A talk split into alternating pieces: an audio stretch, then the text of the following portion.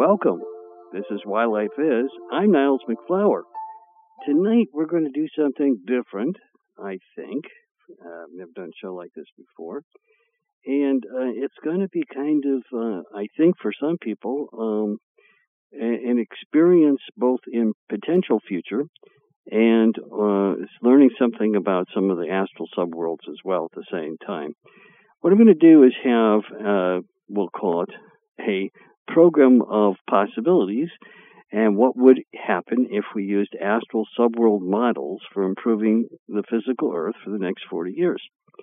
And the hope I, is that this show will lead to some ideas for making improvements in the way our world is presently functioning, which is mostly dysfunctional and uh, unfortunately leading into darkness. Uh, now, you might say, well, how come the astral subworlds aren't leading into darkness? And in actuality, the ones that I'm picking to use uh, have not moved in that direction. They're going to be the fourth, the third, and the two spiritual subworlds of the second and the first. Uh, I'm not going to pay much attention tonight to the fifth, sixth, and seventh subworlds of the astral plane because they do have some darkness in them, not necessarily any worse than physical Earth, but um, they're uh, they don't have the kinds of answers I think that we we would need to make the kinds of changes that would help us. So I'm going to pay attention to to those four that I mentioned and tell you what the differences are and there is uh, quite a bit of difference actually between them, but ultimately there's possibly a hybrid where we could take some of what's happening in one place and some what's happening in another place and put them all together and come up with some kind of constructive ideas. And again, this is really a kind of what if show. It isn't going to necessarily answer all of the um, all of the problems, but it might give us something to really think about. And at the present time, uh, there are too limited of ideas to solve the problems that the world has, mostly because uh, the world is factioned in such a way that the majority of people uh, do not have a good conceptual understanding of the upcoming problems because they have failed in the recent past to do so. And so the world is kind of falling apart. Now, I'm not just talking here about where I'm speaking from, which is the uh, United States, although that's certainly true in this country, but it, it's true throughout the world, um, and there's very few places this hasn't been taking place uh, especially since about the year 2007, things have not been moving in a positive direction. Now, does that mean that we can't uh, change it?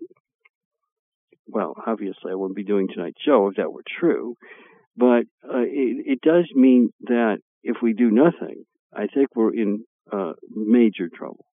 Major trouble could mean that within 100, 200 years, planet Earth may be in such a quagmire that there would not be a chance of surviving as a planet, meaning that by choice, some higher kingdoms would decide that this world is no longer salvageable uh, as a planet where consciousness and well, the light of God could grow. And if that takes place, then um, unfortunately, uh, the the acceleration of the destruction of the planet will will happen.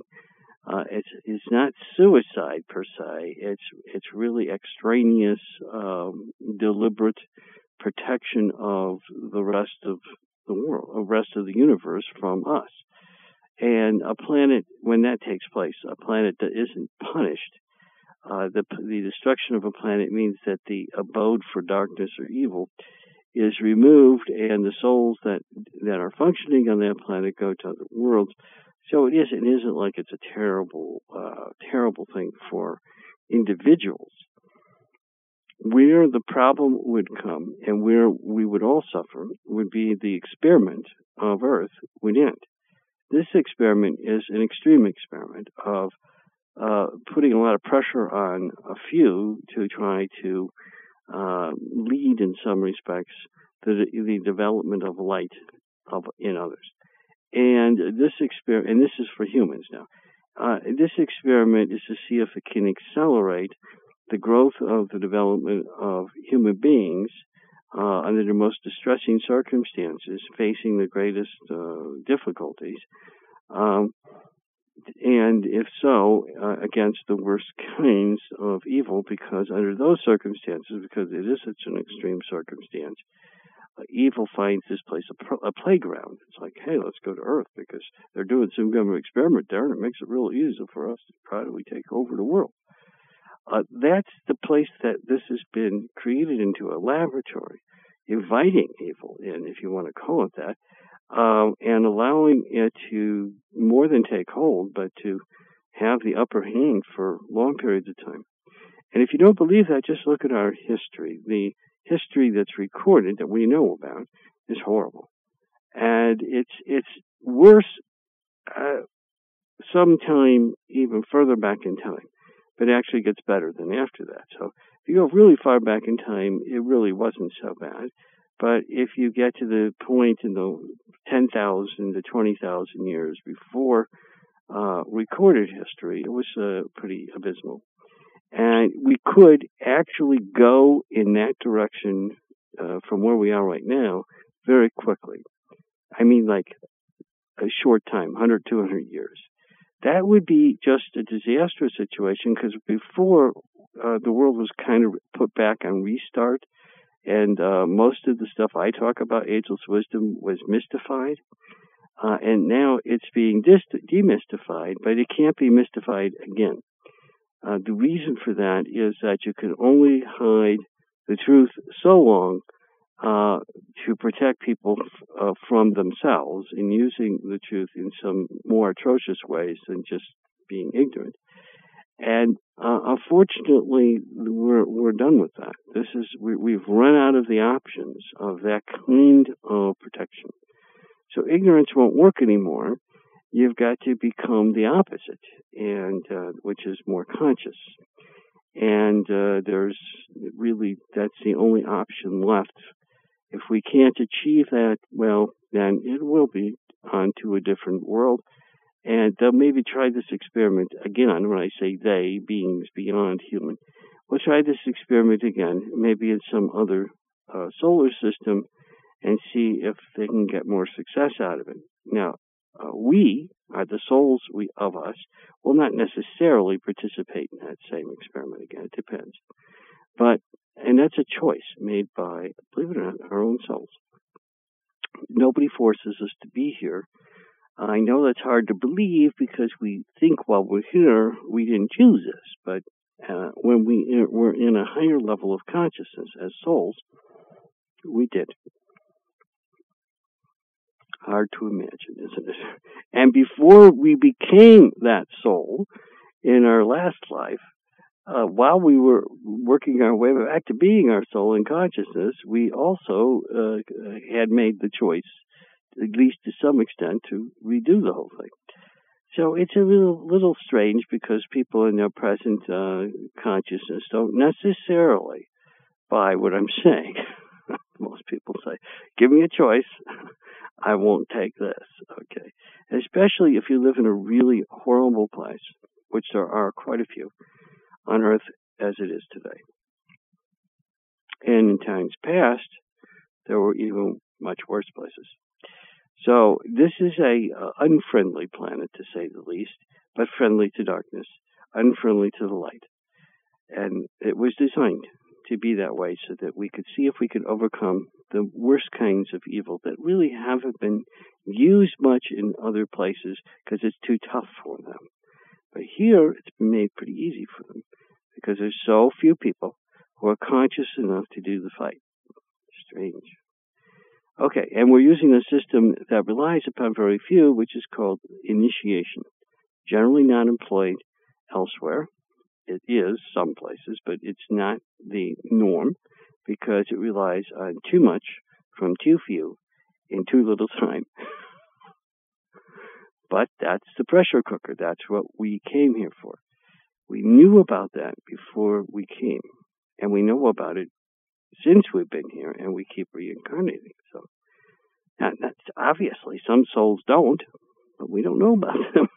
they don't leave. They don't leave forwarding addresses. So we really have no way of comprehending what's happening. All right, so here we are. What are those? What are some of the astral subworld world models I'm talking about? I'm going to start with uh, what is known as the first ray type of structures that are put in place in some of the subworlds that I've talked about in the past, but you may not be familiar with if you haven't heard those earlier shows, so I'll fill in the blanks as best as I can. The um, the fourth subworld, which is where the majority of people actually end up. I mean, it's it's at least a plurality. It's between a plurality and a majority uh, of people end up in the fourth subworld, which is actually a bit more conscious than some of the more conscious parts of Earth as it is today.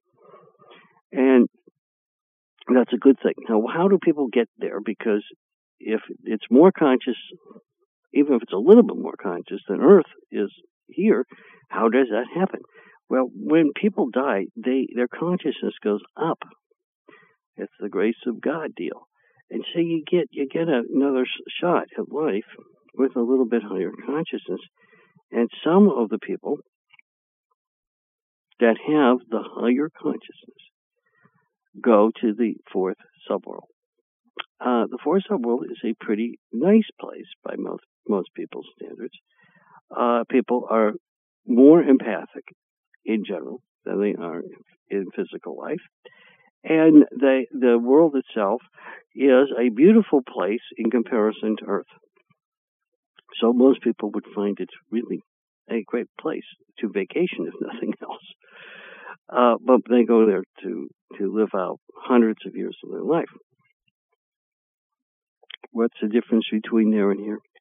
Well, when you get there, if you choose to live within a populated area, and it's by choice that people live wherever they live, if you choose to live within a populated area, uh, and not everybody does, uh, there are rules that people choose to follow. Uh, we call them laws, but uh, they generally use the terminology of rules that is that comes from a governing source. They actually have what most people would, would consider to be a, a limited government. And the governing source makes these rules up to try to improve the betterment of everybody. Not too different than what we would call government here in, in the physical world. Now, there are some differences. The differences are significant in that the people that live in the astral world have less forces in general, especially when you get to the fourth astral subworld. Even though it's the largest, there's very few forces compared to here. Forces are, are what government tends to mitigate on people through force itself by the collective good. It's much less necessary in the astral subworlds, particularly the fourth and higher. Therefore, since less force is employed, the necessity for government interference is reduced. But there is government. What kinds of things does the government do? Well, it attempts to get people to live in ways that are more loving and honest towards other people instead of having a certain element of, what we'll call it hypocrisy, involved in the way that they conduct themselves. A lot of people in the fourth subworld tend to want to impress other people of things about themselves that are better than they really are. And the government does not interfere on a personal level that much with, with these things, but sometimes people get together and try to um, regulate a, a, a a rule on other people that enforces their superiority. The government involves itself with that and tries to prevent it. And the the way it does it is not through some kind of you know Nazis coming in and saying you can't create this kind of place, you can't do this sort of thing. Instead, it uh, educates other people about the events as they are taking place and reveals it very quickly so that uh, others quickly debunk the superficiality if it's being used to try to force the will of others onto them. It's effective. It's highly effective. And it's feared by those that have this particular characteristic in abundance. Everybody has some of it there, really, or they wouldn't be in the fourth subworld. But uh, the people with the most obnoxious amounts of it are under the control of the system because uh, they're quickly debunked about the things that they try to improve uh, supposedly other people about through their own superiority because they know better, they think or feel better, and uh, they try to convince other people that they are going to get them to come along with what they want. Well, the debunking is quite effective, and it usually leads to uh, people making efforts to change their attitudes and particularly their actions that may interfere with other people because they think they're superior in some crazy way or another. And uh, so this is a pretty effective thing. Again, it's not done on an individual level. It's only when groups of people start doing this that there's there's much to be done about it. And uh, uh, it has, on occasion, uh, led to some uh, meager altercations, not anything to speak heavily about. Uh, mostly, as I said, force is not a big issue. Mostly, it just embarrasses people. and, uh, the one thing they don't want to do is look bad. And when people look bad, that's a bad thing to them. And it demeans their uh, superior edge and makes them look what they really are, which is hypocrites, and they don't want to look that way. And so it curves that uh, behavior on a group scale. Now, how does this government come about? Who determines who's going to govern the other people? Because after all, the astral world is a very free place. It's it's difficult to even imagine that a government can exist here, but it can, based upon as I just explained. I'm giving examples of this. And in the astral world, they have a very unique method of electing people. I'm going to describe it for you because in the fourth subworld, it works something like this, although um, it was first devised, from what I learned, in the third subworld, um, but we'll get to that. At any rate, the way it works is this everybody's encouraged to participate in elections. They actually have them. They have elections and they elect people. And uh, you you aren't forced to participate. If you want to, you do, and if you don't, you don't.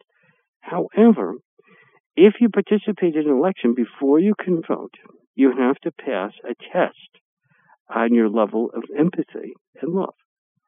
The test is not ridiculously hard, having uh, tried it myself. Uh, they have versions of it that, that you can practice on. So I figure, what the heck, I'm there. I'll give it a shot.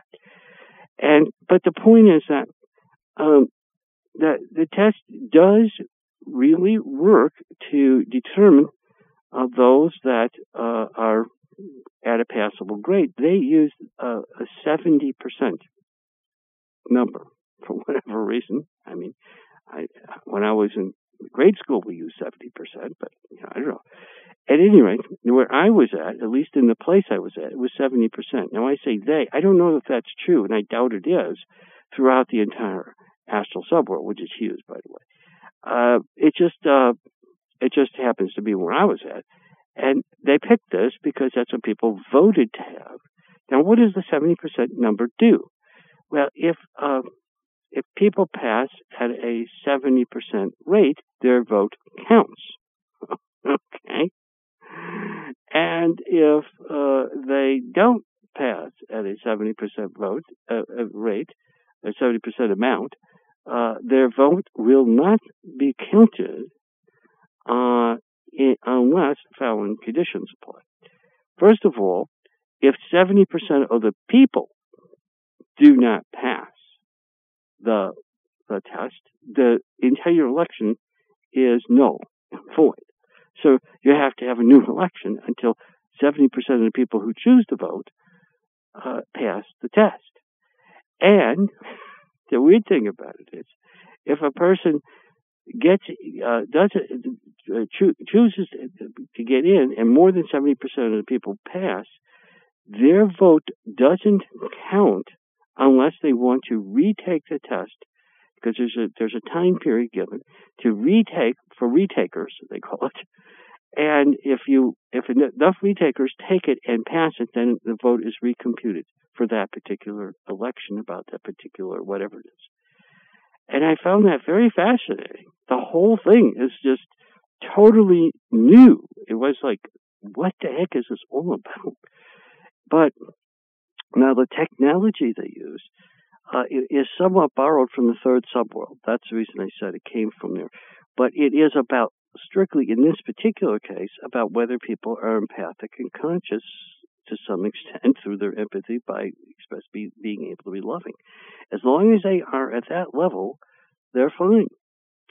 And so it's it's a fascinating uh, a fascinating situation. And elections take a couple months because of this procedure. So you can't you can't have an election in a day. You have an election and it could be redone. It could be canceled because not enough people, and then it has to be completely redone, or it's redone because more people come back in and try to pass when they didn't, which may change the election. At any rate, uh, it's a little bit confusing, but I, you know, I mean, I could, I could write it all out, and I think it'd be a little easier for people to follow it than me just explaining it here on a show on the radio. But, but I mean, it's it's fascinating because it has with it uh, amazing outcomes. That's this is the the reason I'm I I was so surprised by it is that in the long run, as best as I could tell, now I have limited experiences, so, but still, in the long run, it appears that the people find that their their government, so to speak, is much more responsive to their uh, to their needs, and that it is a government for and by the people, more than what we find, like here in the United States and other supposedly democratic countries.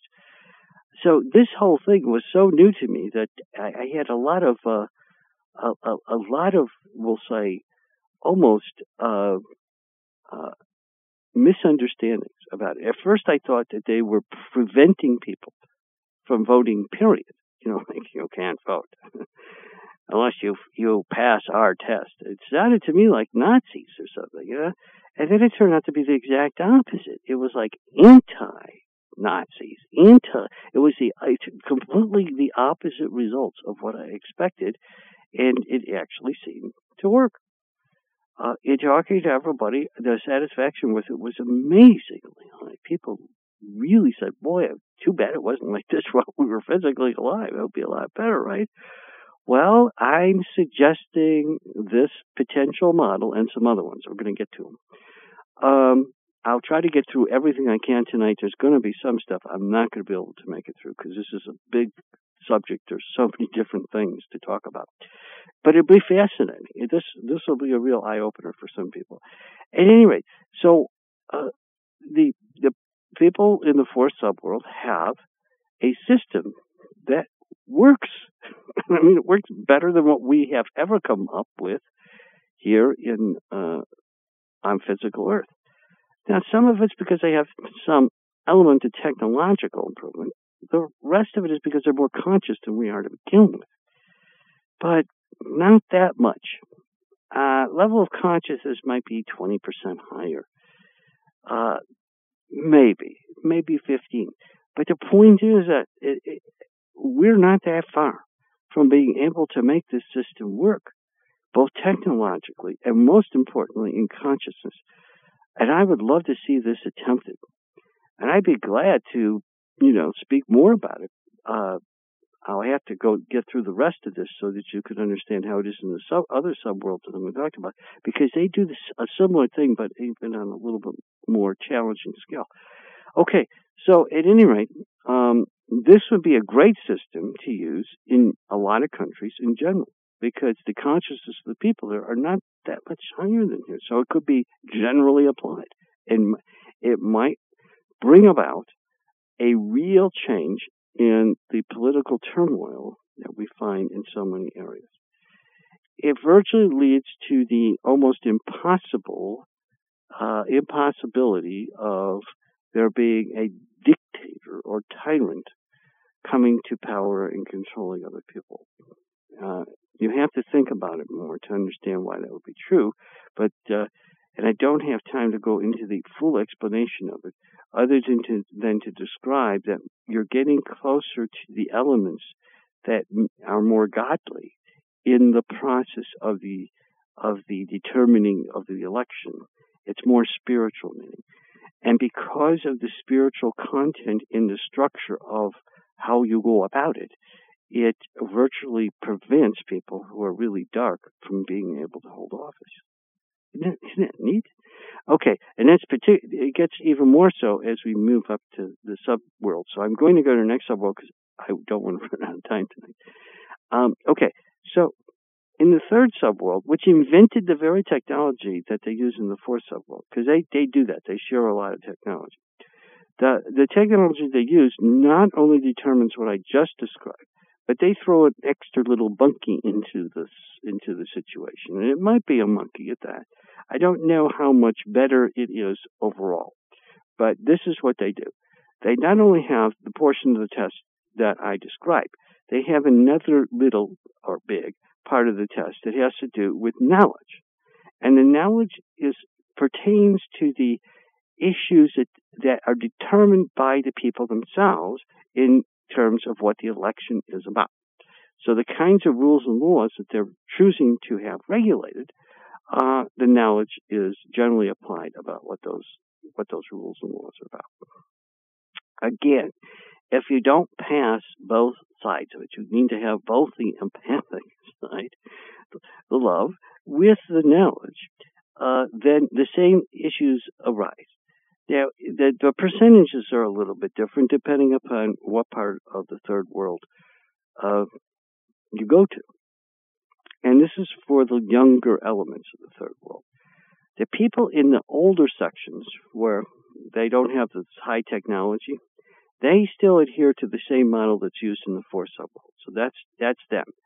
But for the rest of the third uh, subworld, where the high technology part exists, where uh, a lot of people have read about this in some of the books I've written and other things, those, that uh, part uh, generally adheres to the following, uh, we'll say, uh, system.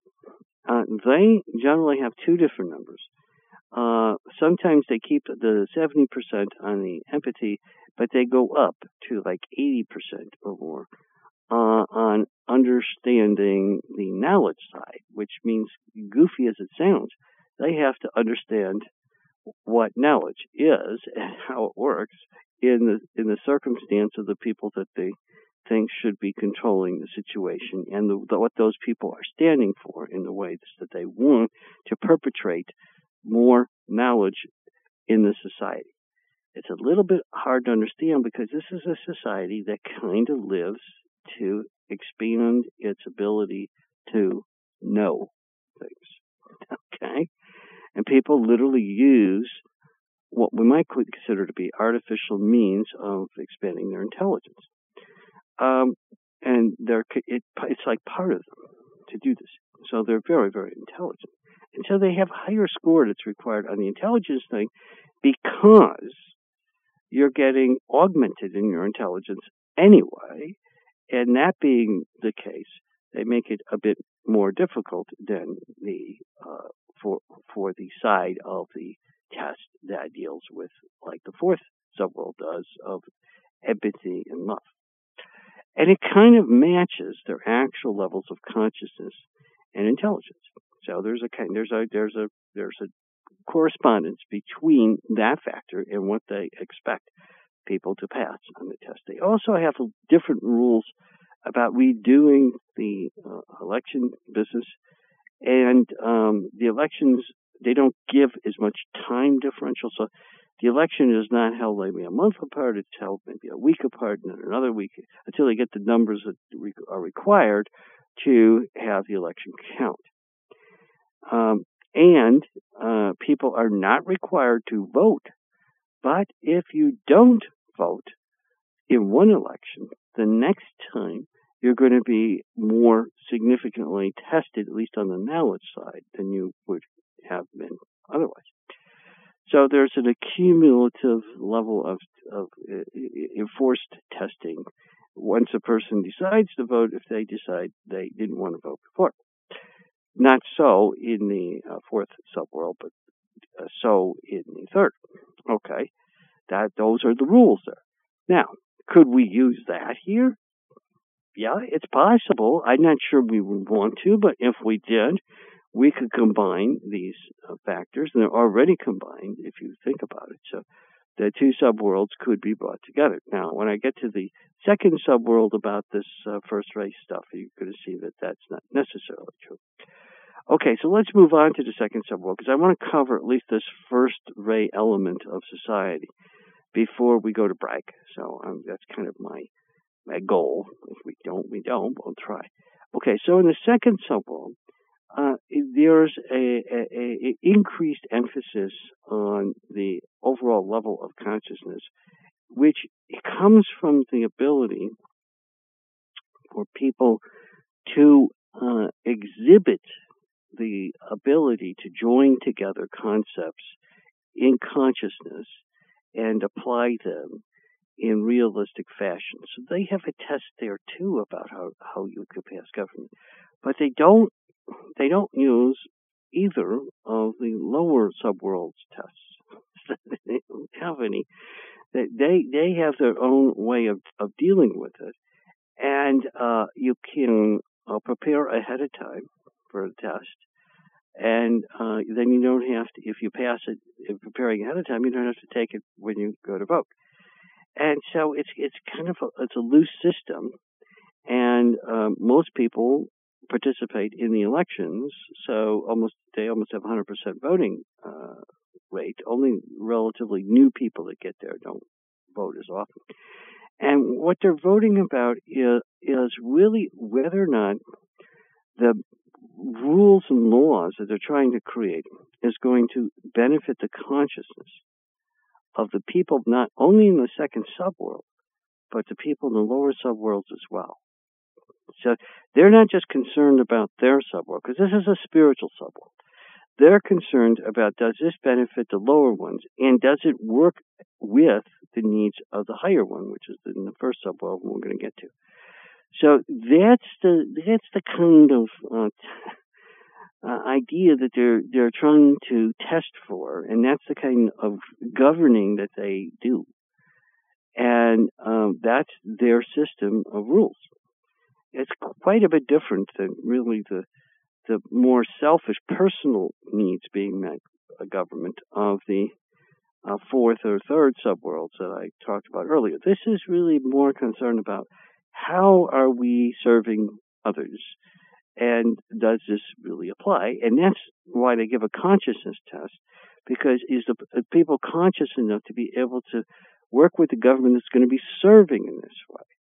And so uh, they don't want somebody voting somebody in that's going to reduce the whole whole level of service for everybody else, and just have that government put in because a lot of people who didn't care about it, maybe who were new new new arrivals and couldn't pass the test, uh, would adversely affect the election.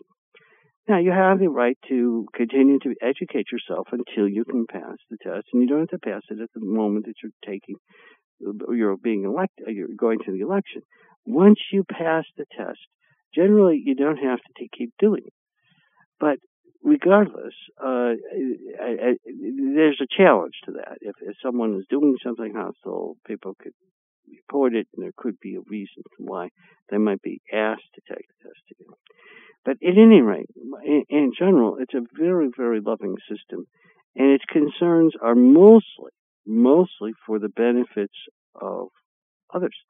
And I mean others not just in their subworld, but throughout the astral world in general.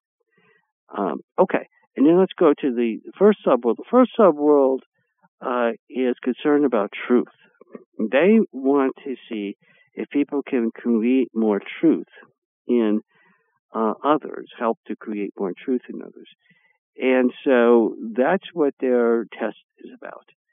And they actually give uh, tests that are uh, over weeks of time where a person is given a number of challenges to see if they can create more truth within a certain amount.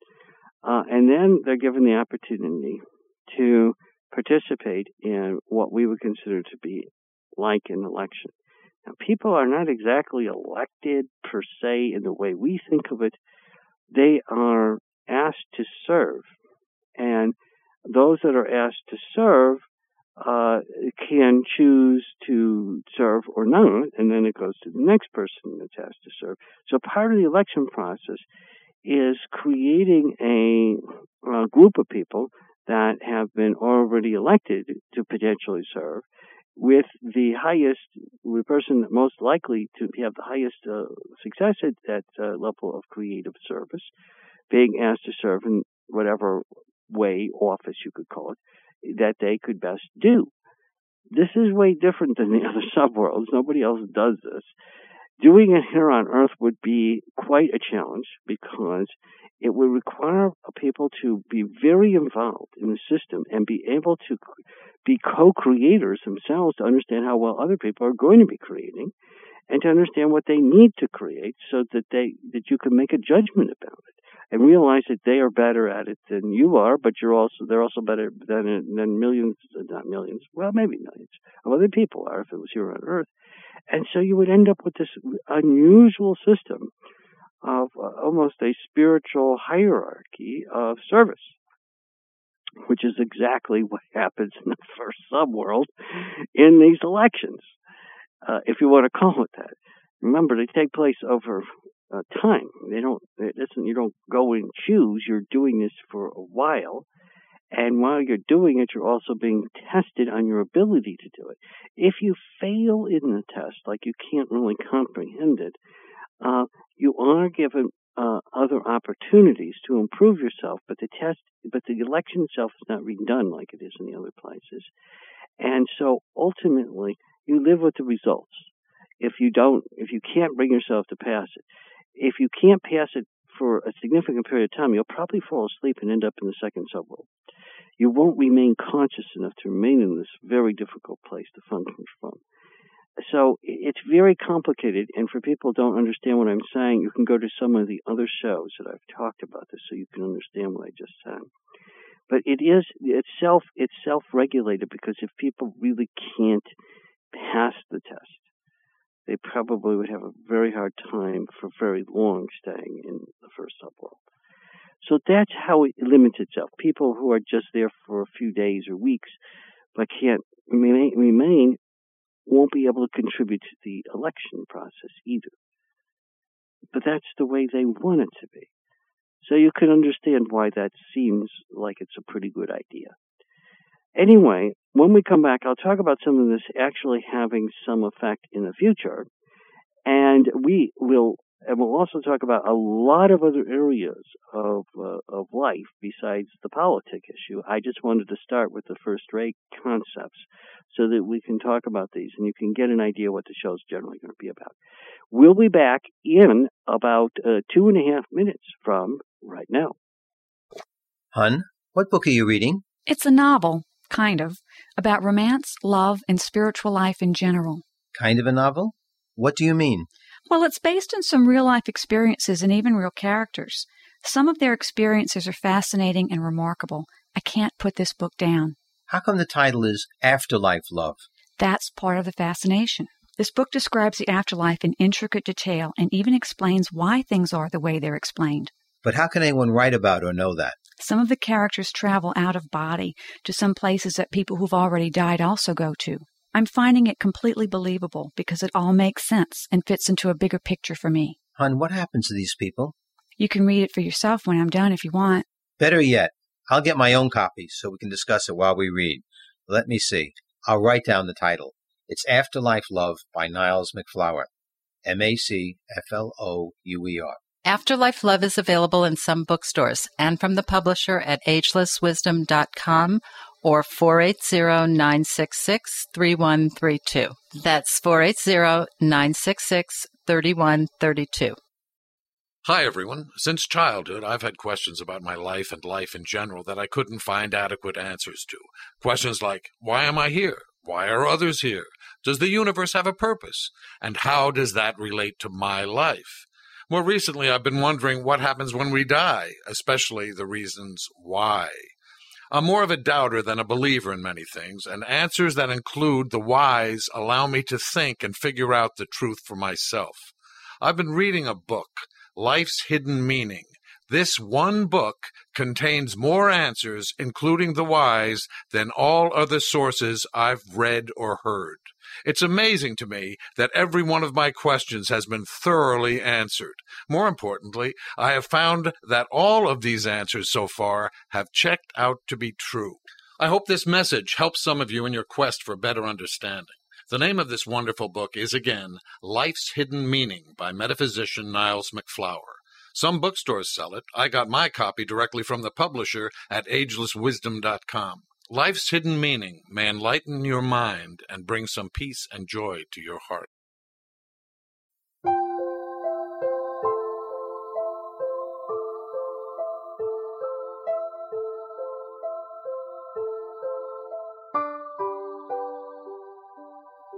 We're back. This is Why Life Is. I'm Niles MacFlouer. Tonight, hey, we've got a show on astral subworld models for improving physical Earth for the next 40 years, and that's a pretty long title in itself, isn't it?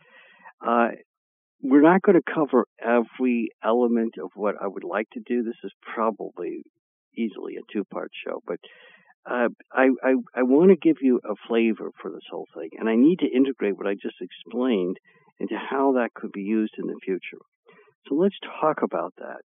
You know, these models for these are very advanced models for for government. And the reason I'm telling you about the ways the governments are formed and, and, and, elected is because it controls the way the government functions. Uh, we use a system that is a bit archaic if you compare it to these other systems. Because the systems we use, we're making a lot of assumptions based somewhat on egalitarianism and somewhat needed to be put into um, earlier constitutions because people would not have been able to function in a world of what I'm describing now. Because in earlier times, the consciousness of people was lower. The intelligence of some people were on an average less. But certainly the educational levels, which we're going to get to soon, uh, are was much lower. So you had uh, people who were so ignorant. Um, their intelligence may have been a little bit lower than what it is today, and their consciousness was significantly lower. And when you put that all together, if you try any of these systems, you eliminate too much of the population from being capable of functioning as a voting people, and then the government is more at risk of becoming tyrannical and uh, uh, being run by dictators. So the only answer in the past has been to make it that everybody votes, even if they're ignorant to all get out and couldn't figure out which end is up on a pencil. You know, they you still want them voting because uh, if they don't, the system is more vulnerable to, towards corruption otherwise. Because too few people would vote, and that might lead to tremendous violation of rights of nine, not only minorities, but maybe even the majority, because the majority of people wouldn't be able to vote in the system as I'm describing these systems from if you went back hundreds of years ago, when democracies were first being tried out. Now, today, I think we are at a, the point where the opposite is true. In some countries, the fourth subworld method of helping people to have be a bit more conscious, be a bit more loving and, and, and empathic, uh, would be an acceptable model. I think that we would get actually more participation in pure numbers, uh, people who are passing the test, so to speak, and actually voting than not, because people would realize that the outcome of the government is so much better that it's worth the challenge to work on their own ability to pass a relatively easy test. Relative. Some people would still find it challenging, but those people would find it worthwhile because they would see the results in an improved government and that it would it would it would push out some of the corruption. And the corruption is really the worst part of our system as it is today. And it would provide more uh, more concern for everybody's well-being because people would be more loving and they would also be more empathic and they might be able to get closer to the truth. Now, that's if you go with the four sub subworld model. If we were to include at least parts of the third subworld model, where you would need additional intelligence, knowledge about um, whatever the issues were in order to vote people in on those issues. That is a, a, a little bit more of a bugger. I think that it, some people would say, hey, I don't want it that. I don't want to be bugged by it. I don't want to have to do that because uh, maybe I don't pick my people based upon knowledge. I may like the way they look, you know, or how they sound. Um, so you get into the kind of thing that you're regulating the thought processes. And it might be an instrument of darkness if it isn't extremely limited in its use. But the third subworld has made it work, uh, at least for the people that are younger and have better senses it doesn't work for the older people who have lost most of their senses. And those people are a lot closer to people who live here in the physical world. So we do have to be concerned that there's already a model there that doesn't seem to really have what we're looking for in this day and age. Now, I am talking about this for the next 40 years, so I don't know in 40 years where we will be, but we'll talk about that too when we get to the technology part of tonight's show. So things will change, and we might be able to uh, to live with something like that. Uh, now, as far as the spiritual worlds, the second and the first, boy, it's tough. That's a tough one. My concern with those issues, with those kinds of principles applied, uh, would be that uh, just people couldn't raise their consciousness enough to make choices for candidates and for people running for office and for the laws that they're going to enact in those law offices and other things um, for the benefit of others. And if they really could choose to do that, that would be a wonderful thing. I'd want to live there, but I'm not sure other people would. It would certainly have to be an elective. In other words, maybe a state in all of the United States might try it uh, and see if it could work. It would it would virtually require that most of the people, a, um, a majority in the state, live their lives some of the time for spiritual service to others. That would be a big deal. I don't know any states that that would be true of today, but maybe uh, as this model continued to grow, if you started with the four subworld model, you might find that as an experiment in 20 years or so, there might be a place that could try this.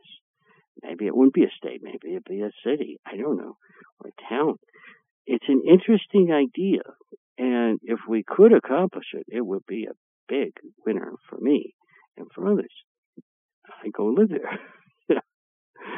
But again, I don't know that it would be that attractive to most people because most people are too selfish and they would consider it a restriction on their their own desires to to get something out of whatever they're voting for and not have it about giving to others. You see, so I'm not so sure that that would that would hold up, but it might, and there might just be a few places you could go that you could live like that. That would be the hope. Now, why did I make it 40 years? Well, more like probably 42, but the point is that whatever, it, it's two generations of people reaching what we consider to be the minimal adult age to vote, which most people consider somewhere between 18 and 21. I I think 21's better, but other places the voting age is 18. It depends. The issue here is, um, can you pass the test? And that may be another significant element. I can't really answer it for everybody, and I don't know that we need to. This this is these are models, and they don't have to be at this point so uh, so investigated as to prove or disprove their effectiveness in tonight's show. It's just to give us thought, something to consider different than what we have, because what we have is not working. So please bear with me that I'm not trying to force these ideas on people. I'm only trying to give alternatives to what is presently systems that don't work or that seem to be failing.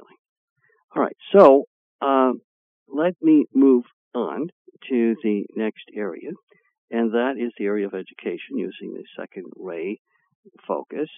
And let's go back to our subworlds again, start with those so that we can look at how those worlds deal with education. It's very different than here, so we might as, might as well look at that model and see how we think about it and whether it would be applicable here.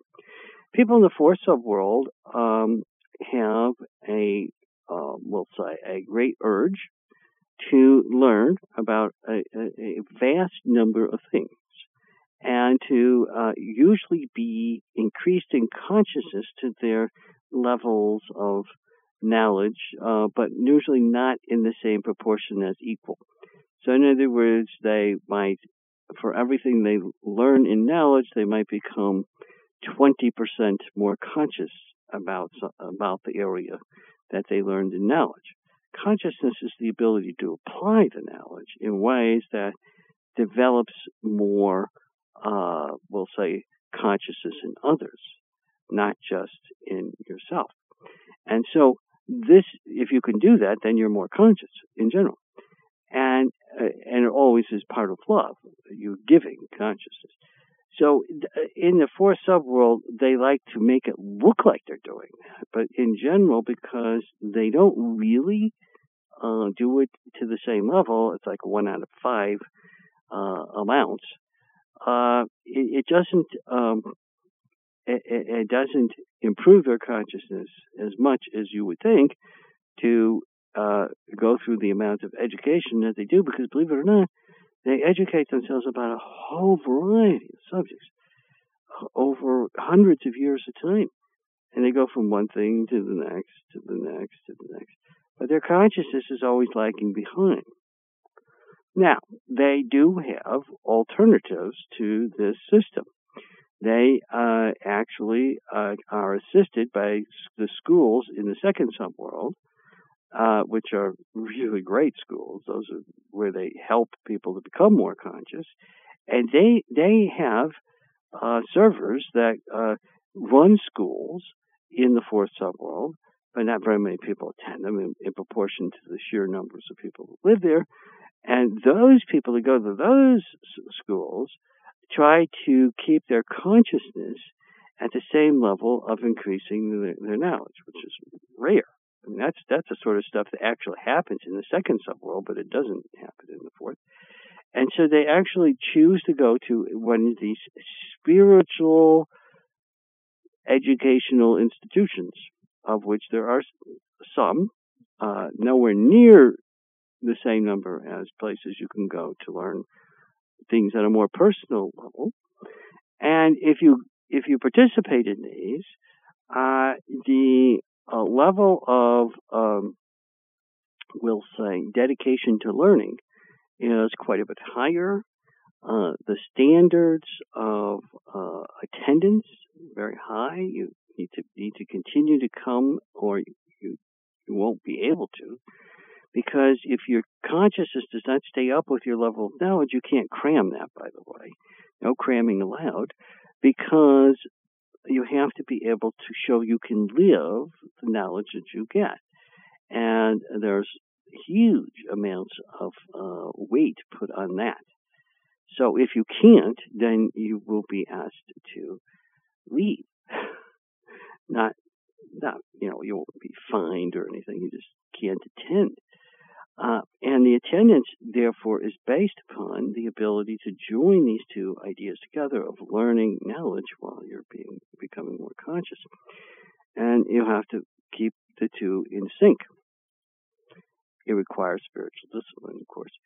And um, the number of people who go that route is in the single digits.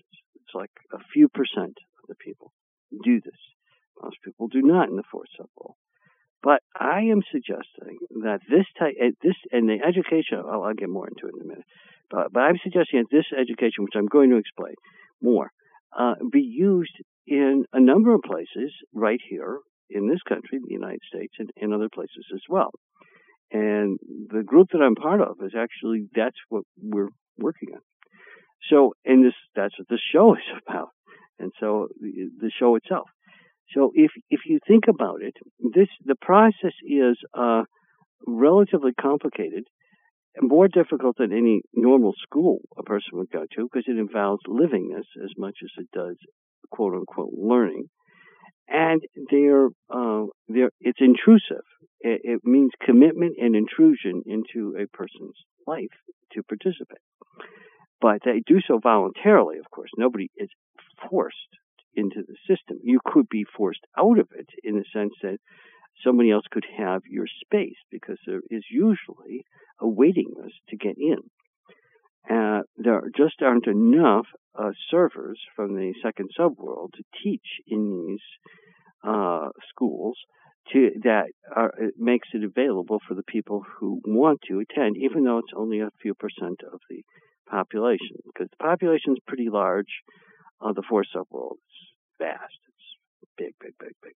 And the population of the second subworld is minuscule in comparison. And the people that go to teach can only do so for so much time because they also want to have a life in the second subworld and serve in some other places and do some other things. So the commitment might be for a year of teaching in the second subworld, in the fourth subworld, and because of the time dilation model, you're, you're really you're losing half of you're losing double that amount of time in comparison if you had stayed in the second subworld, almost double, not quite. And so it is a it's a penalty. There's a, there's an actual penalty to to doing it, but it's a sacrifice. That's that's what people do. They sacrifice some of their life and time to teach. But because of that, there's just so few people doing it relative to people who want to be involved in it that it it's uh, it's difficult. So these servers uh, uh, teach, and they may teach quite a few people, many dozens of people. But the point is, even though they're teaching a lot of people in numerical values, it's nowhere near the number of people who would like to participate, and they have to wait. Sometimes people wait dozens of years to get into a class and or school that is teaching from these spiritual principles from the second subworld. And that usually leads to them signing up after usually like 30, 40, 50 years of doing this to wanting to try to come to the second subworld and become a teacher themselves and to participate in second subworld life. And it's possible to do that. It is actually possible, but uh, some people try it several times before they succeed because you can fall asleep after weeks or months of time in the second subworld and not be able to regain consciousness there for a while because the selfishness built up in them that they aren't over with yet, and that's why. So it, it's a big deal. Usually they know how close a person is to making it or not by being in the schools. Uh, so if you're part of the system, and that's about the only way you're probably going to make it to the second subworld from the fourth, then you can, the school itself and the teachers are able to determine whether or not you're a good candidate to make it or not. You can go there for a visit, usually after a few years in one of these schools. But to stay is the big challenge. And some people do it, make it, and others don't. Uh, I don't know the exact success and for failure rate because I wasn't around long enough, and the people that I did talk to didn't have exact numbers because it changes from one school to the next, one teacher to the next.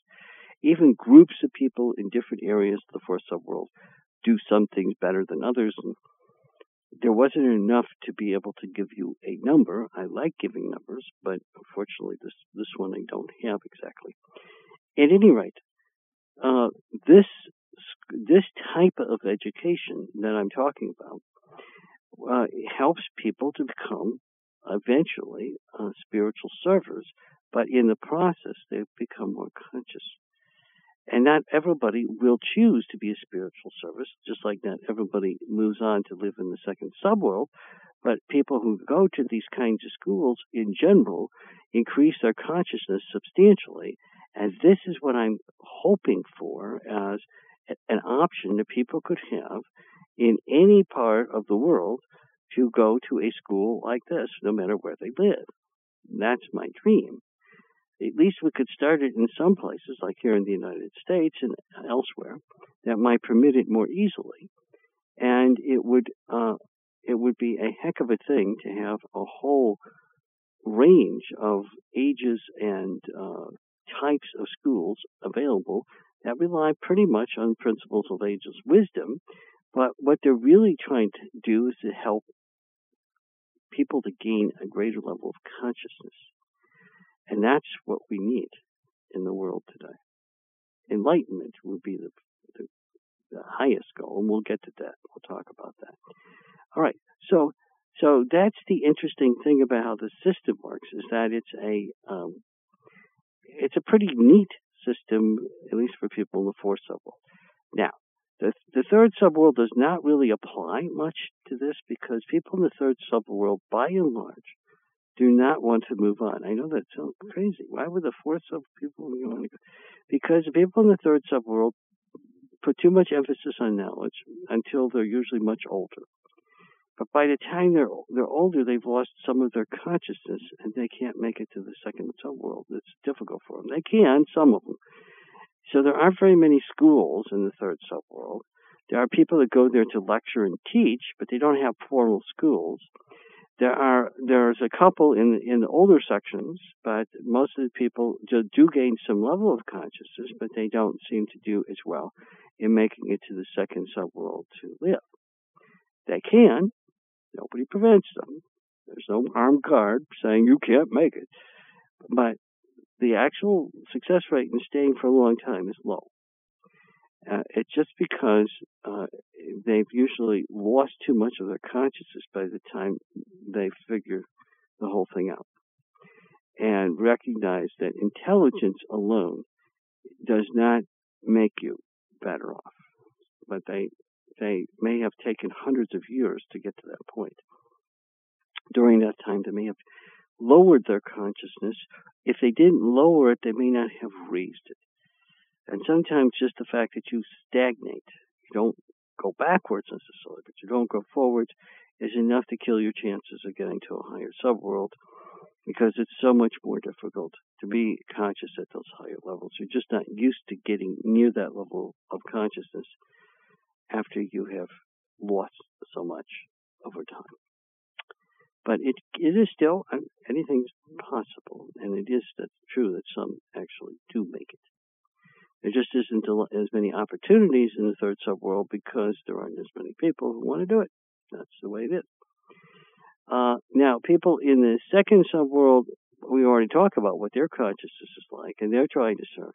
Would I like to have schools available and, and that whole thing be someplace that actually functions like that, where most of the people are spiritual servers? Yeah, as I said in the uh, in terms of government, I would like that. I would love it in terms of uh, people uh, learning about everything and uh, understanding themselves and every and everyone else and helping other people to do the same. That to me would be an amazing place to live. Uh, the second subworld provides us with a lot of educational models. If you actually go there, go to the schools in that realm, not in the fourth subworld, those schools are incredibly advanced in terms of helping people to understand better. The understanding isn't as applied as you might think. Uh, sometimes you gain the understanding, but you don't have the wherewithal to create something brand new from it. Uh, and that's one of the disadvantages of those schools is they they're the best at gaining pure understanding. They're not the greatest at being able to apply it into creative works. And, and, and the service that they provide is mostly just in understanding God and understanding everything, but not necessarily in creating new elements of God. They understand the old, they understand the present, but they don't do too well about creating some new things in the future. So that's what's lacking. But still, if we're just talking about pure understanding, some very, very conscious people exist in those places. And going to a school where understanding is more important than knowledge, uh, which is true by and large, uh, in in the second subworld, you you get a totally different a different level or kind of education. Because while there is some knowledge that is existing within things that they teach, uh, the knowledge is so thoroughly, we'll say, understood that it isn't any longer separate from consciousness. It's just a part of how consciousness is there to give to others. And so there's this constant giving of the knowledge and sharing it among each other and finding the best use of it in any particular time. That's a very important element, and the people do exceptionally well with that. And the highest and best use, that's amazing. Uh, excluding creating new knowledge or creating new things. That's that, that's their forte. They can do that extremely well. And uh, going to a school like that, going to any kind, being around any people like that, is it's like being in a super love fest of sorts. Everybody is really high on loving, and everybody is doing it on a very active level. Not a bad place to be if schools could reach that level, which again is a whole other genre than we're, we're at presently. Uh, it would be a, an exciting world. And finally, what about the schools in the first subworld? Well, those those schools, they don't just teach people how to raise their consciousness and how to therefore then help others to raise their consciousness. They teach people how to create new levels of light in all elements and all parts of human existence and civilization. And you go there and you learn how to enlighten others and yourself and how to become a co-creative part with God. Most of the teaching is done with some creative project in mind and some problem to solve. A real problem, not a, you know, made up one. And everybody, including the teachers, participate in the solving of the problems while they're creating new things. All people participate in it. It's pretty fascinating. You might say, well, then what is a teacher? How is a teacher different from a student?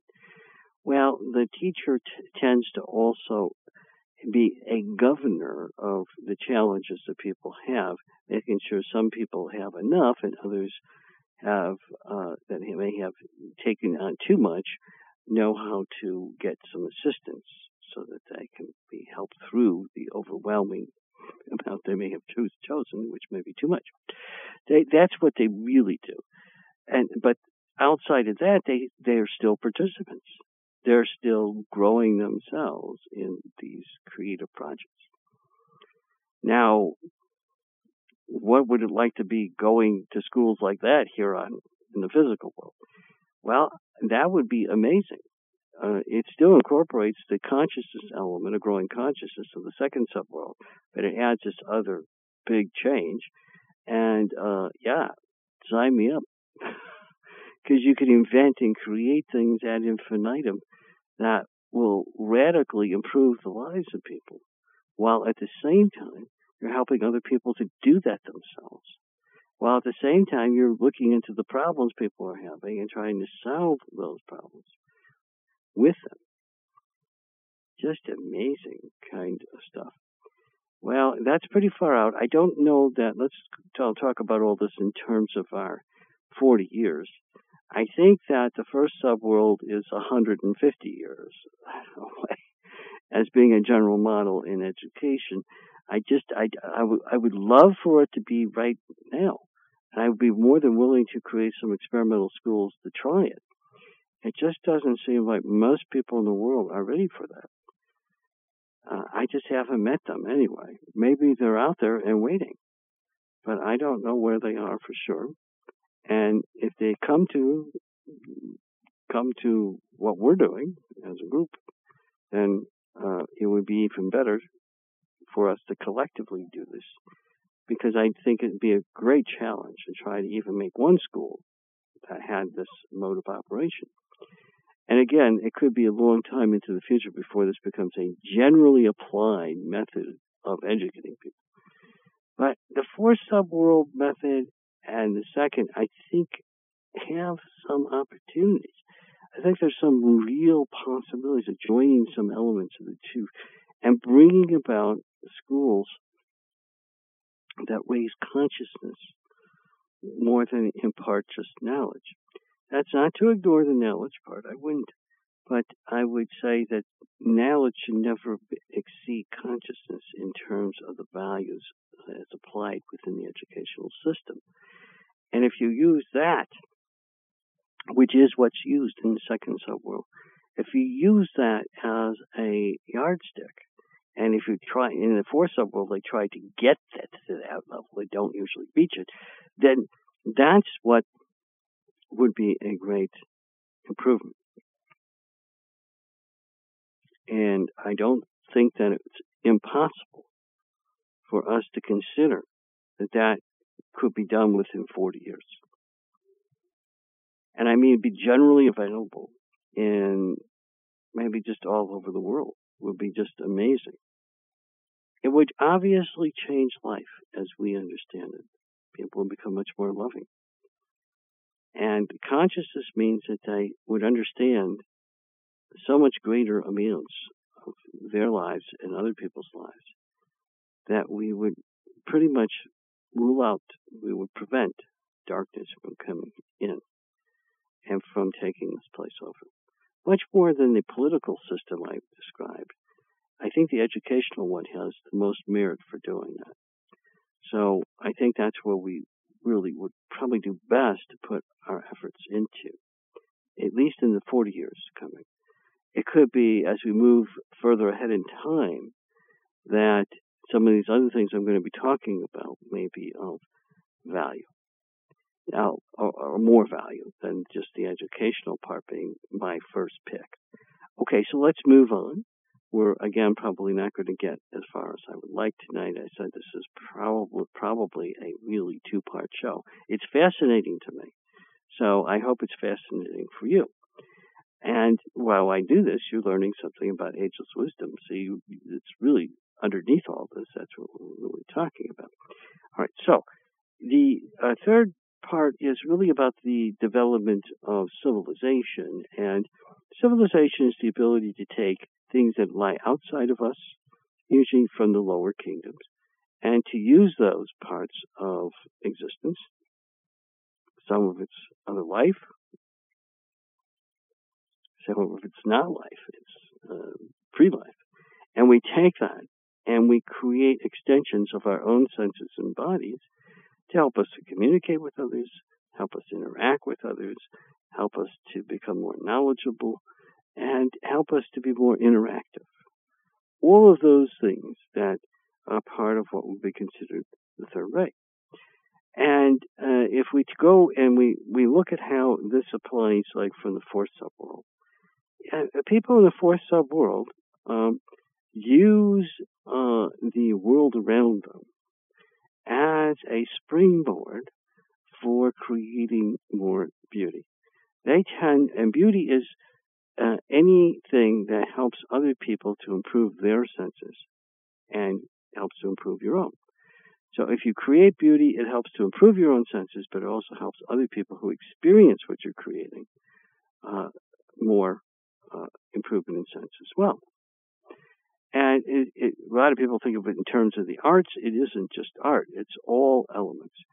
And in terms of civilization, uh, in the fourth subworld, they're trying to improve their civilization in ways in which the senses of people generally go up when they use the technology, technological improvements of that subworld. And so, uh, and they experience beauty at the same time. They have huge numbers of different kinds of inventions from what we're used to. Most of them have to do with comfort, truly, or we'll call it improved communication, uh, especially uh, between people who know each other, and uh, also we'll say intimacy, not just sexual intimacy, but all forms of intimacy are enhanced uh, in the fourth subworld through technology and also through how the technology is used. You can have technology that's misused and it doesn't necessarily do what I just said. But in the fourth subworld, they are very judicious in how they use the technology. And that's where these rules come in that we talked about in the first, uh, first part of the show to make sure that that applies. So it's working the way people really would like it to work. They have a lot of effort done towards children and animals in making improvements in their lives. And uh, so that's a big part of the fourth subworld experience. And they also uh, augment their own abilities, but not like people in the third subworld to gain more knowledge. They do it to become more loving. And they uh, look for ways that they can do things that uh, will help others by some level of giving. Granted, probably way over half of the giving has some personal outcome to it, meaning the person giving it is not just giving it purely for the sake of others, but they're getting something in return. That is part of the fourth subworld. It's more personal giving than, than spiritual giving, but at least there is some spiritual giving, and uh, in general, people give more than they do here in this world. And when they are, when they are giving, they are creating beauty far more often than not. So that's those are big elements to their to their civilization, to the way the way they use everything around them. They tend to not abuse things because when you abuse things, you create ugliness, and they are very conscious of ugliness. So abuse is really intolerant to them. And it, just imagine if that were to become the case here in the use of our civilization, it's intolerant for people to abuse anything or anyone. That would be a major improvement, a major improvement right away in our world. So you can see why I can say that the fourth subworld has something serious to offer here in this the third ray effect in living, and their their methods are very direct. They uh, even when they're personal, they're they're they're not hidden or anything. They don't they don't create too much. We'll call it hidden agendas outside of wanting to look good themselves. But like I said, that's somewhat controlled on a group level, but not individuals. And so they they they really have a we'll call it desire. Some of it the desire is mixed, but some of it it is to to get people to uh, receive, be able to receive those things that they need, and they're not things that they just want. And so, from that standpoint, there's a uh, there is a we'll call it more honest approach to the giving than not in some circumstances. This kind of change would be a huge change and improvement here in the physical world. We're pretty far from it. Can we get there in 40 years? Well, it would mean changing our technology to be less personally oriented and more, uh, we'll say, um, giving oriented. Ways where we use the technology to, in some way, help others. Right now, there's very few, very little of that in comparison to the personal selfish side. Uh, if you go to Facebook or you go to any of these other places, uh, it's all about me, me, me. But if if you could imagine it, if you reversed it, if you inverted it, the amount of personal became the amount of other directed. That would be more like the fourth astral subworld. And that would mean that within 40 years, uh, we would drive out darkness from that agenda, from using that methodology, and pretty effectively. It would really make a huge difference uh, in the way that people live their lives. Besides the fact that people's lives would probably double in their life life expectancy, but there, there would be another thing that would take place, and that is that you would find that uh, people's uh, literal enjoyment of life would vastly increase, and the meaning they have from the interactions with other people, which is what the third ray does, would just uh, uh maybe quadruple.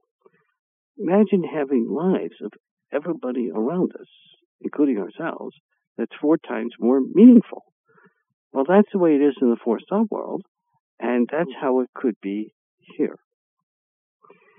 Again, this doesn't make everybody into spiritual servers, but it does lead to a very high likelihood that the technologies will advance, and as they advance, they will become more and more other directed rather than personally selfish. Now, right now, it's going in the opposite direction and has been for uh, a number of years. Crystallization of the third ray is producing this effect. But the fourth ray is coming in. And I'm keeping my fingers crossed that in the next 10 or 20 years, we will see this inversion away from the selfishness. And the technologies and the, the bringing in of the lower kingdoms into the human will become a, a way of improving the whole world and giving to all life in numerous ways, in ways that really brings a great wholeness to our existence and makes life, like I said, maybe four times more meaningful than it is today on average. Wow, that's a big deal. I, I would think that alone may get people to become a bit more interested in some of the things that we're talking about. It does mean some sacrifice, though. It means that, that using all the stuff that we presently have for just our own personal edification will have to be sacrificed to a large extent. You can't get both. You can't be selfish and at the same time, well, I'm going to go ahead and get everything I'm going to get from being non-selfish. Well, it doesn't work that way. It's, it's an either or one offsets the other, and vice versa. So if you really want to follow this path, you you can't do so and just remain equally as selfish as you've been. The selfishness has to go, the love has to go up, and hopefully, eventually, a more soul level of giving rather than just personal will become even the norm. That may be after the 40 years, but at least it would be moving in the right direction and not towards the darkness and the abyss that we have been moving towards uh, of recent times. So I want to keep that in mind. Now, uh, the technologies of the third subworld, um, they give me pause. They have done a, a pretty good job in trying to keep them from becoming dark, evil uh, but much better than we're doing right now with some rudimentary versions of them. But the thing that concerns me is if we continue to grow like they are in the third subworld, where people have tremendously augmented intelligence, where they can communicate instantly through their thought to anybody else, and where they can have uh, interactions with people on multiple levels at the same time without using you know, I'll call this person on my cell phone. Maybe I'll conference this other person. That is all unnecessary in the second, in the third uh, subworld, and they can fly around and move about. Their ability to communicate and to move about is vastly increased over what ours is, and they use far less of their senses to do any particular activity, so they live much longer. But the the point that I'm getting at is they've been more successful than we have by far at this point in preventing it from turning dark. There is a darkness that they have. They certainly are intolerant of some of the older people that destroy some of the technology. But they still are not evil. They're on the edge sometimes, but they're not exactly evil. Here, I can't imagine some of those technologies not being used by the worst of our people to do the most atrocious things. And they're coming in any case.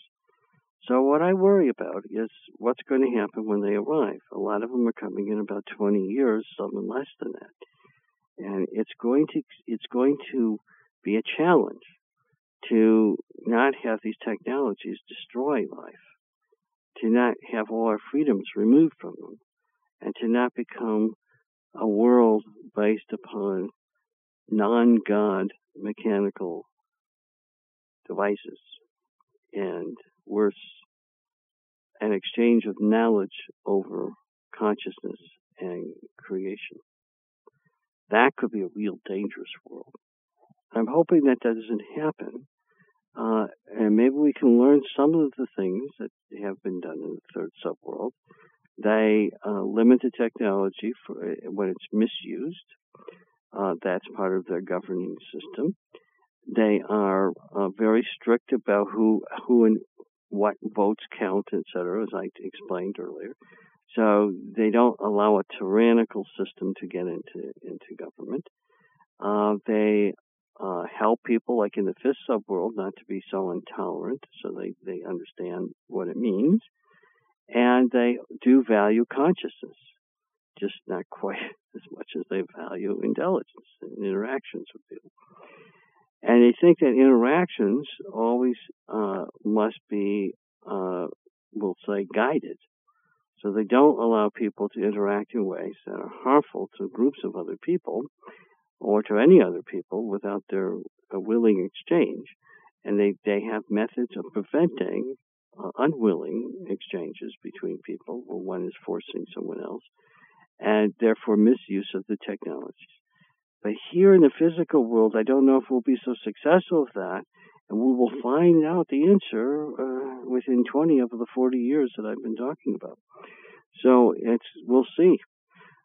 We'll see how it really moves out. I'm hoping, if if, if I'm right, that we'll move in the right direction and we'll learn from the sub the third subworld how to make this all not be some tyrannical system of no privacy, uh, total regimentation and gov- governance of slaves, effectively, by a few who are progressive uh, atheists. That would be a scary place, and one that certainly will become evil if it isn't by just what I just said already. All right, so uh, in in the second subworld, uh, technology is a kind of different thing entirely. People are so conscious, they don't need the artificiality of technology. They and the technology have become one. They change their own bodies to become super bodies more than they change than they have external instruments that they rely upon, although they have some of those. And in the first subworld, uh, it's more extreme. There they have almost none of the technology because they are so capable just with their senses and bodies to create almost anything they want without any need for augmentation for something other than who they are, which is a higher self rather than a lower self. So their creative abilities are so much greater that they can they can through their senses alone do all the things or most of the things that the people in the third subworld struggle to do. So it's a pretty interesting thing, but they also don't do some of the things people do in the third subworld because they're too those things are too selfish, they're too personally focused. And instead they they have different desires of service rather than desires of pleasure. But it, at any rate, we are a ways from that, hundreds of years maybe, because it takes more of a societal change. It isn't like the education part. This is the living part. And for people to interact on this scale wholesale everywhere, that's going to be hundreds of years, not 40 years, before we reach the first subworld, astral world kinds of uh, civilization. It's just not. It's not. It's not going to be here for a while. We've got a lot of growing to do on an average to be that kind of consciousness to live in that way. For the people who are able to do that, all the more to them. But for the rest of the world, it's just going to have to be a longer time to get there. And that's okay as long as we're moving in the right direction. The question is, will we move in the right direction or will we destroy ourselves by going in the wrong direction? Okay, let's move on to some of the more fourth ray aspects of life. I talked about beauty, which is part of the, part of the fourth ray aspect, but this is now we're getting into the element of how to live a, a spiritual life that incorporates a balance in the energy around us. And that's really what I'm talking about now. And it's very difficult to do for people in the fourth subworld because they tend to still have a predominance of energy as a scale for their existence. Now, in their case, they want the energy to look nice and be pretty, but they are not so concerned about there being a two to one balance between spirit and energy, which is what beauty is. They settle for, at maximum, a one to one balance, which doesn't get them near the level of consciousness and spiritual development that they could have. But in even one to one, which I would go for, would mean the following kinds of changes in both arts and health and uh, trying to, let's put it like this, trying to live in a, in a world in which the daily focus of life is at least equal in spirit to what energy a person uses and uh, interacts through. So if you that would be an even one to one. You need a two to one in order to reach the beauty stage. But in a one to one, that kind of relationship uh, with the world uh, has uh, been attempted uh, in utopian kinds of groups, and it has always uh, ended up in failure to date. And the reason reason it fails is that you, have got to have a very, very, very clear uh, center to to operate from, and this is called, sometimes called the sacral center or base of spine. And that center usually needs to be unified to get to get to this point of enlightenment. The unification of the center requires uh, people to be unusually spiritually disciplined, and that uh, ha- has to do with raising up of kundalinis. There's three kinds of kundalini energies and twists, etc. And for all that to take place uh, is well beyond what most people uh, can do, and people in the fourth subworld, or the afterworld, only pretend that they do that. Even at the one to one level, they just most of the time pretend. Now, can we get there on a one to one basis uh, in 40 years? Maybe. Just maybe. We might be able to get that, but it's difficult to see. I put it more like 70 or 80 years. Uh, so this is the one of the ones. Even though the fourth ray is coming back in, it doesn't really reach its full stride till uh, another ten years or so. And so we've got um, we've got a def- deficit going on that we're really going to pay for, unfortunately. What does this mean? Well, it it means that life is not going to be uh, as uh, spiritually based as it is materially based for decades. And when it becomes balanced, at least on a one to one ratio, which might be 40 years from now, uh, if it gets there in that time, in some places on physical Earth, it still won't be a beautiful world, but it will be a world that at least has a good foundation in spiritual life. People actually be living more spiritually.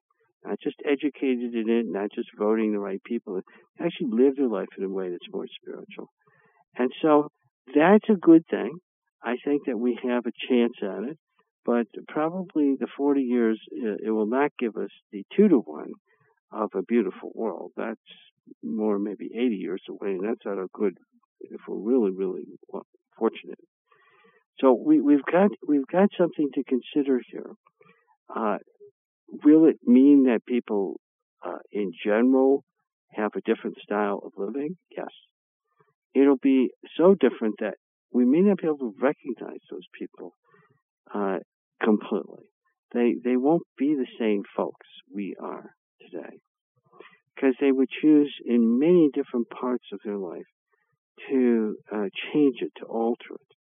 Everything from the food they eat to the places they live, the clothes they wear, the interactions they have, uh, the ways that they create in the world, which will be much more to create beauty as well and spiritual life as well as for some purpose or even for some uh, income or uh, some material benefit to themselves.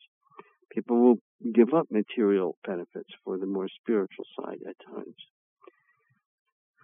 That's going to be sometime in the future, not the commonplace of today, but it is doing, it is done by older folks who live in the fourth spiritual subworld. Uh, and the third, uh, the people who do it best are the older folks. And in the second subworld, uh, it's done with, um, we'll say, fairly consistent results, so that there is a significant level of spiritual life, to say the least, and some beauty. First subworld is where the beauty really starts taking hold, and you can see so much more creation of it in the people's lives there. I'm going fast here because we are running out of time. But I want you to understand that these, what goes on in the first subworld is probably many centuries into our future here. Especially with this more complex uh, uh, ray focus of the fourth ray, uh, that kind of lifestyle might be three to 500 years into our future. Simply because that's it's different than just changing your government. You're changing your daily daily life. And all the other things that I've talked about so far are going to go into adding into this daily life change in the along the fourth ray. So that's going to be uh, sometime in our distant lifetimes. Other future incarnations is where we'll find this kind of life on Earth if Earth succeeds, if it survives its tests in the present. Okay, so let's talk about science and how science is going to change and the structures of science and the math of the world. Uh, the biggest changes that we're going to see if we use the fourth subworld change is people know about ageless wisdom. They understand that the universe cosmologically and ontologically was created by God. And how it was created is based upon all of the elements that I talk about. I can't, don't have time tonight to explain them, of course. And they know that there, and we will know it here.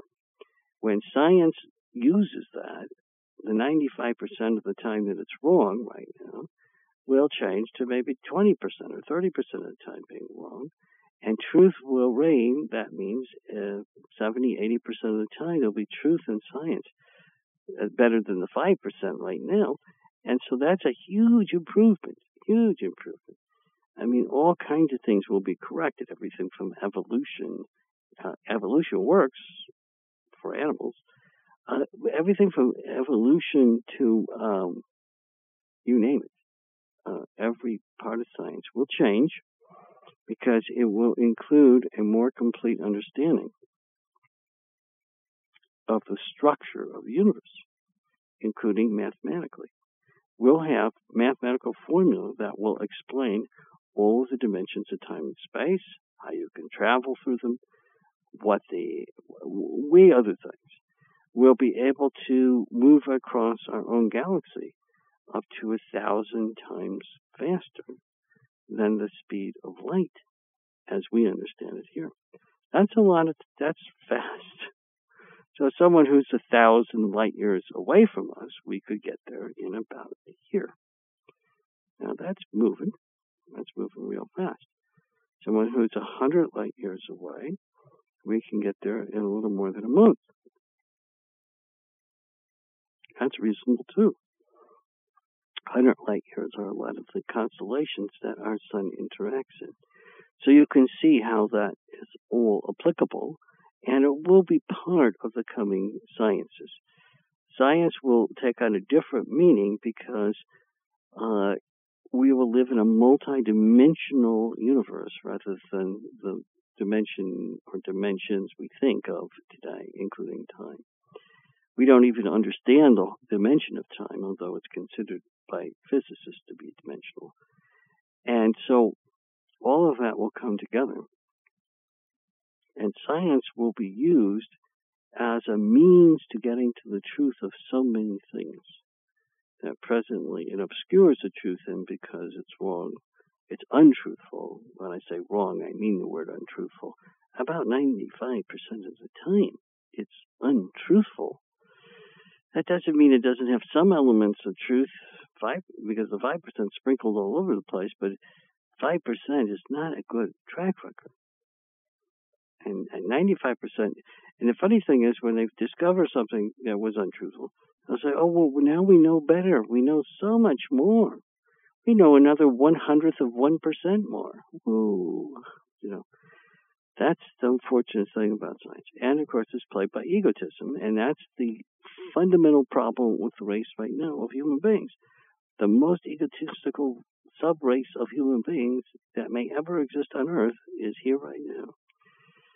So, you know, it's plaguing us. It's doing terrible things to what life is for us. And we we have to muddle through it.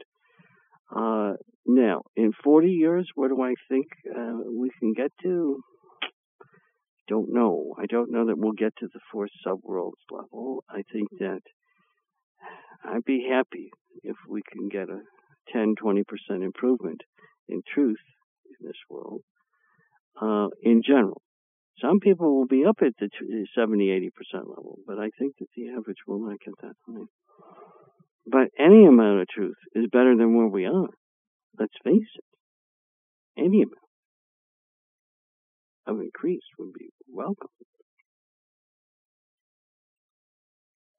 I hope you think the same thing. To me, uh, you know, I I kind of look at myself as a scientist. Uh, certainly, I, I have been one professionally speaking, and so it, to me, it's a, a it's a critical element in in life to be able to determine truth.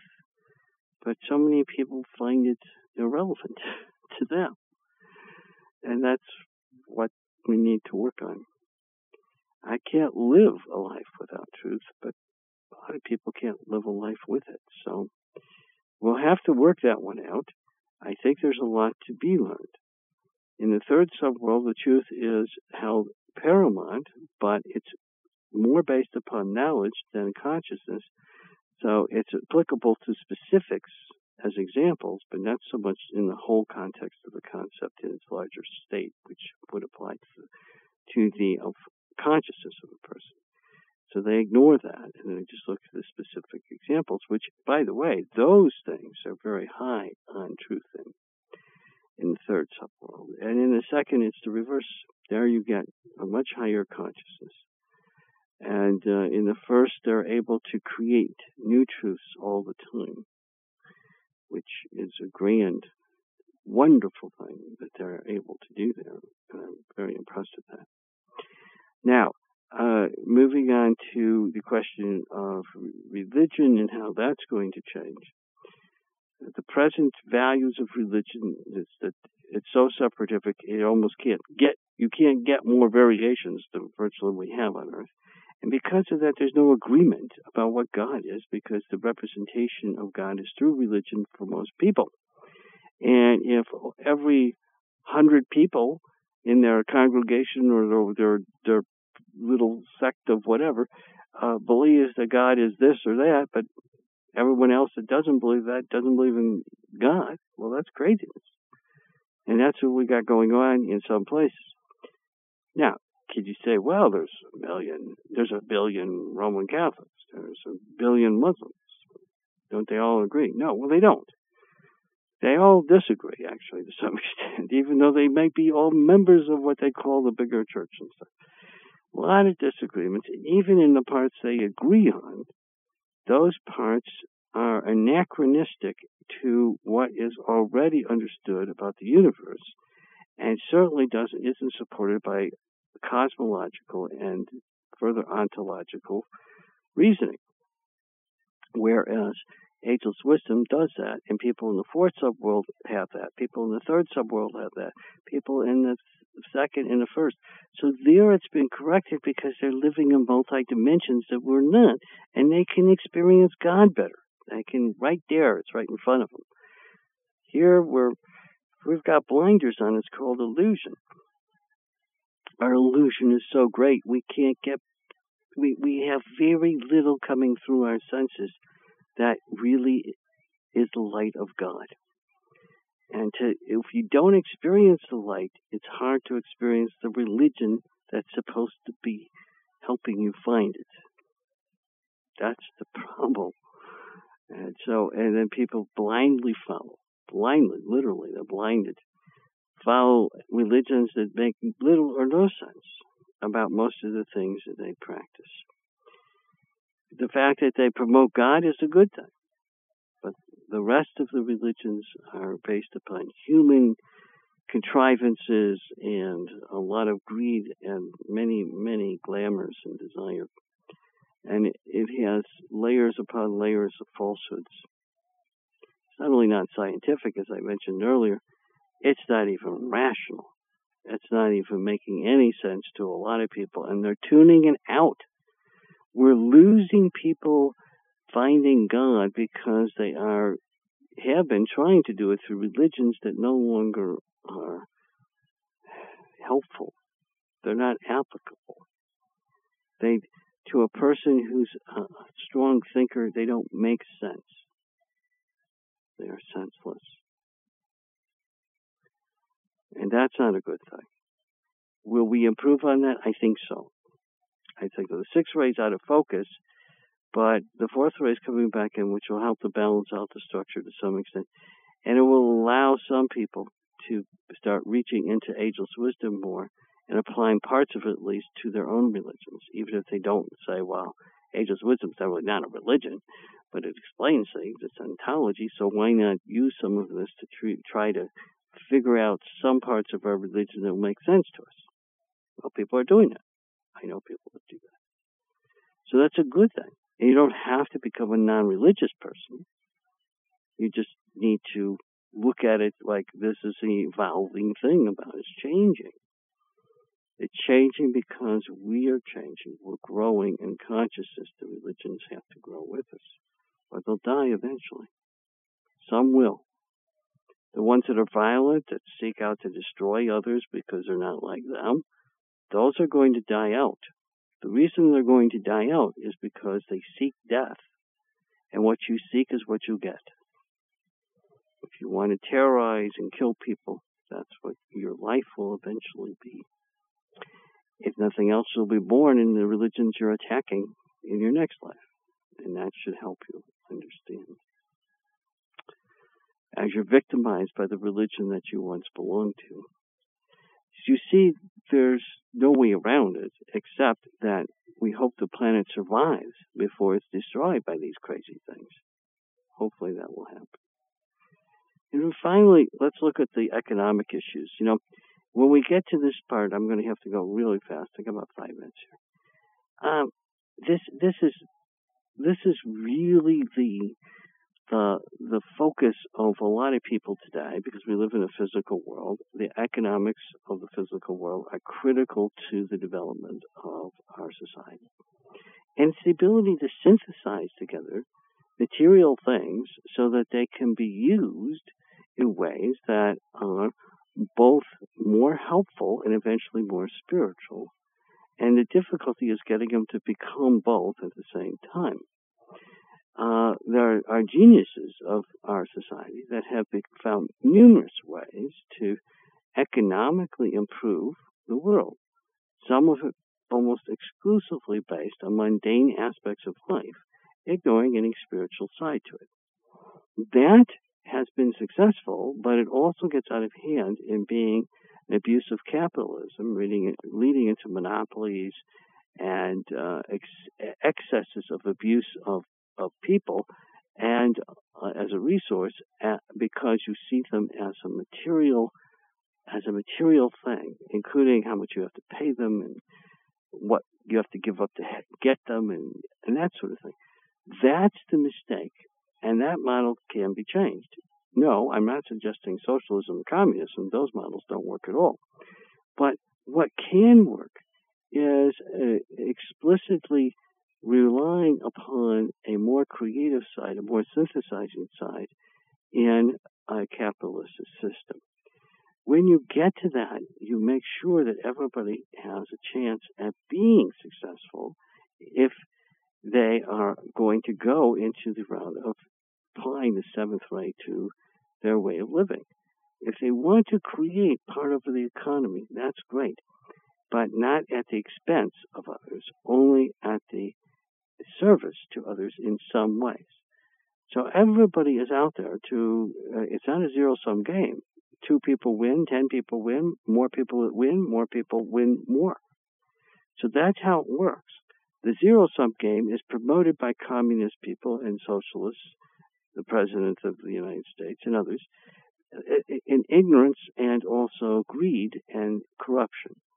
They're using it for their own purposes against the system. The correct thing to understand is that prosperity is is everybody benefits from it, provided that people that are prosperous are also growing in consciousness at the same time.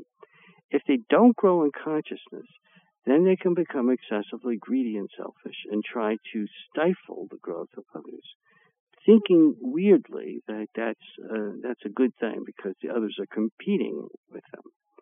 But when you see that competition is a way of becoming more synthetic and helping everybody to get better, then it's not so bad. And it leads to effectively growth for everybody. Once somebody is competing with you, they challenge you to do better, and you challenge them to do better. And that is a good thing, provided you don't use ulterior means to destroy them or to prevent them from being able to function in a way that is both competitive and that is truly uh, creative. So you allow them to be creative and competitive at the same time and people don't lose in that environment, they gain. And that's what we need to see. That system has been lost because of a lot of propaganda created by the dark side to convince people that you should get something for nothing for just being alive. And the something for nothing is really uh, enslavement. What you got is the inability to be creative, the inability to participate and to grow and to learn how to be independent. They say, you don't need independence, you just need slavery. Sign up here and we'll give you your minimum needs and you won't have to do anything for the rest of your life. Well, that's death. You'd be better off being dead than go through that. So that's what's wrong with that system. Now, we can change that. And in the next 40 years, I think a significant change can take place. This is the place we can do the most amount of change because we're here in the physical world where it applies the most. I know a lot about the synthesis model, and I got to talk about it in another show because we're out of time for this one. But the synthesis is really the foundation of it, and we'll have to cover that in another show. We're out of time. well, I, I really hope this show has given you a lot of things to think about. I mean, we covered a huge range of stuff and more un- that we didn't get to cover, but still we got something. And I've got to give time for the next show to be able to get on the air, so I'm going to do that, and I'm losing my voice right now. So uh, until next week, this has been Niles MacFlouer for Why Life Is.